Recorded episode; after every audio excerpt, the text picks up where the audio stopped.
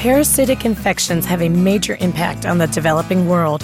Their modes of transmission, treatments, and preventions vary widely. Whereas one parasitic infection is nearing eradication without the use of any drug therapy or vaccine, innovative approaches involving immunology, molecular biology, and genetics may be required for the elimination of another. What have we learned from the guinea worm and the hookworm, and how can these principles be applied to help reduce other infectious diseases? You're listening to ReachMD, the channel for medical professionals. Welcome to a special segment, Focus on Global Medicine. I'm your host, Dr. Jennifer Shu, practicing general pediatrician and author. Our guest is Dr. Michael Cappello, professor of pediatrics, microbial pathogenesis, and epidemiology and public health at the Yale School of Medicine and director of the Yale World Fellows Program. Welcome, Dr. Cappello. Thank you, Jennifer. Let's start by talking a little bit about the hookworm. Now, you've been doing some innovative research, which I'd love to get into, but can you give us a little bit of background about how common hookworm infections are both in the United States and globally? Well, hookworm infection presently infects about 700 million people worldwide although there are approximately 2 billion people who are at risk for infection. Within endemic communities, and these are mostly countries or exclusively countries in resource limited settings, up to 70, 80, even 90% of people within a specific community could be infected. In the United States, hookworm was endemic in the southern part of the country actually up until the early to mid part of the 20th century. This disease was eradicated in the United States due in large part to the efforts of the Rockefeller Sanitary Commission, which was the precursor of the Rockefeller Foundation. They worked to educate people and to provide diagnosis and treatment facilities throughout the southeastern part of the United States. And along with economic development, we're able ultimately to eradicate the disease here. But we still see it as a major cause of illness in resource limited countries. Can you tell us how the hookworm infection is transmitted and is it contagious from person to person or animals, that kind of thing? Right. So, most of the hookworm infections in humans are caused by two species of hookworm. The first is Ancylostoma duodenale, and the second is Necator americanus. And these infections are acquired when eggs are excreted in the feces of an infected individual. Those eggs, when they reach the soil, if you have the right degree of humidity and temperature, those eggs will hatch and release larvae. The larvae then undergo two successive molts to the, the L3 or third stage infectious larvae. And at that point, if those larvae are fortunate enough to come in contact with a permissive host, in this case humans, either penetrating the skin through the feet, they can penetrate the skin in any part of the body. In the case of ancylostoma larvae, they're also infectious if they're ingested on contaminated food to start the infection. Those larvae then will migrate through the bloodstream, ultimately end up in the heart and lungs. They cut across the alveolar space into the airway. They climb up the airway, they're swallowed, and they end up in the small intestine. And at that point, they undergo the final molt to the adult hookworm stage. And there you have both males and female hookworms that will mate in the intestine the females will then release eggs, and those eggs are excreted in the feces of the infected individual. So that's essentially the life cycle of this infection. There is very little risk of person to person transmission, except that within close communities where you have a high prevalence of infection and poor sanitation, there's a lot of maintenance or transmission of the life cycle itself. And so I think that one of the challenges in dealing with hookworm control is trying to get into communities and educate them about the risk of acquiring infection and also about fairly low tech means that they can take to prevent transmission. Great. Now, you mentioned that the hookworm can go to multiple sites in the body. What kind of clinical manifestations might be expected in patients? Well, most of the disease, if you will, caused by hookworm is really attributed to the adult worms, which live in the small intestine. They actually have very sharp teeth or cutting plates, and they use those to attach to the intestinal mucosa, and they literally chew on that plug of tissue within their buccal capsule. In the course of that process, they lacerate small blood vessels, and blood is literally sucked into and leaks around the site of attachment. And each of these worms, although they're relatively small, less than a centimeter in length, each of these adult worms can cause up to about 0.2 cc's of blood loss per day. So if you have, let's say you're living in a developing country, you have relatively low dietary iron intake, and you have a couple hundred adult hookworms living in your gut, it really doesn't take long for you to develop fairly significant iron deficiency and anemia. So, in addition to blood loss, infected people also will lose uh, serum proteins through the course of blood feeding. There's also a fair amount of intestinal inflammation that can occur. There's a malabsorption syndrome that's been associated with hookworm in people living in endemic areas. And the cumulative effect of all of this really is fairly significant. Malnutrition, anemia, in children, you see substantial growth delay and even cognitive deficits. Children with hookworm infection don't do as well in school. Adults with hookworm infection tend not to be as productive at work, in particular if their work requires substantial physical labor. So the cumulative effect over time within communities can in fact be quite substantial in terms of economic impact. If you've just joined us, you're listening to a special segment focused on global medicine on ReachMD, the channel for medical professionals. I'm your host, Dr. Jennifer Shu.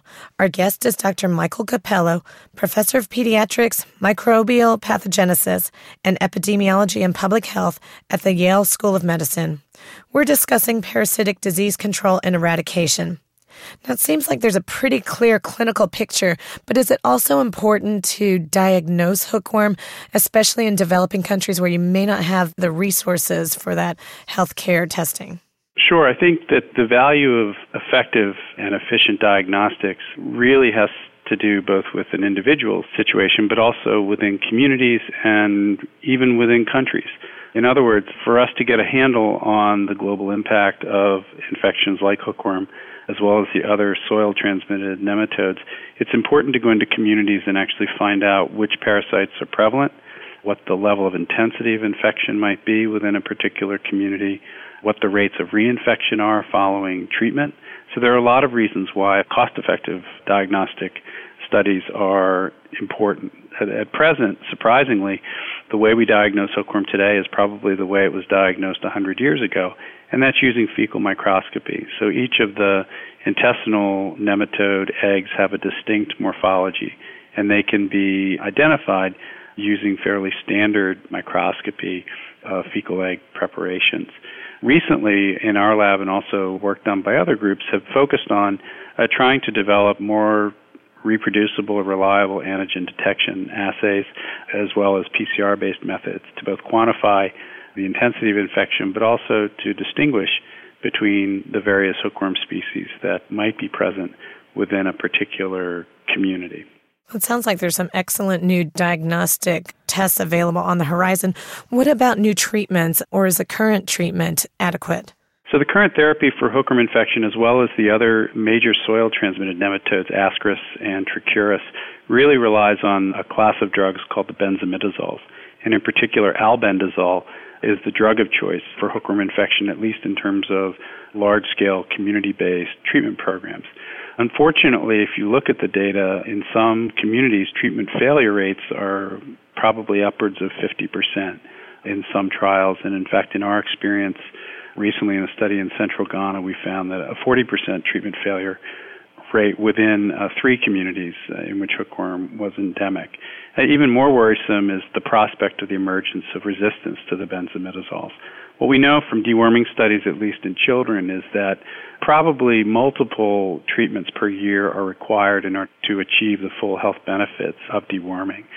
And if we were to embark on such an ambitious project on a global scale, I think most of us who work in the field recognize that we're likely to see the emergence of resistance in human hookworm species in the same way that we've seen resistance in some of the veterinary nematode infections. And so I think that as deworming becomes more common and as people recognize that they need to deworm multiple times in the course of a year, we're pretty certain that we'll begin to see greater rates of resistance. There have been some reports to date to suggest that resistance is coming, but really that's been difficult to determine or at least define on a more molecular level. So I think that there's a pressing need at this point in time for people to be thinking about developing new drugs and new treatments for hookworm infection as well as the other nematodes. As you know, it takes many years to develop effective antimicrobials, and so the time to be working on drug discovery and drug development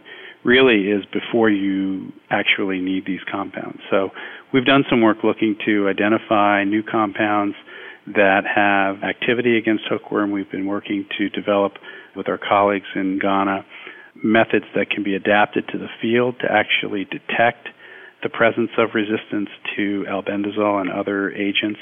And so I think that it's very important at this stage that people begin to anticipate that the current medicines that we use for hookworm and other intestinal nematode infections may not be with us for more than the next decade. Earlier, you mentioned the importance of educating communities about preventing hookworm infections.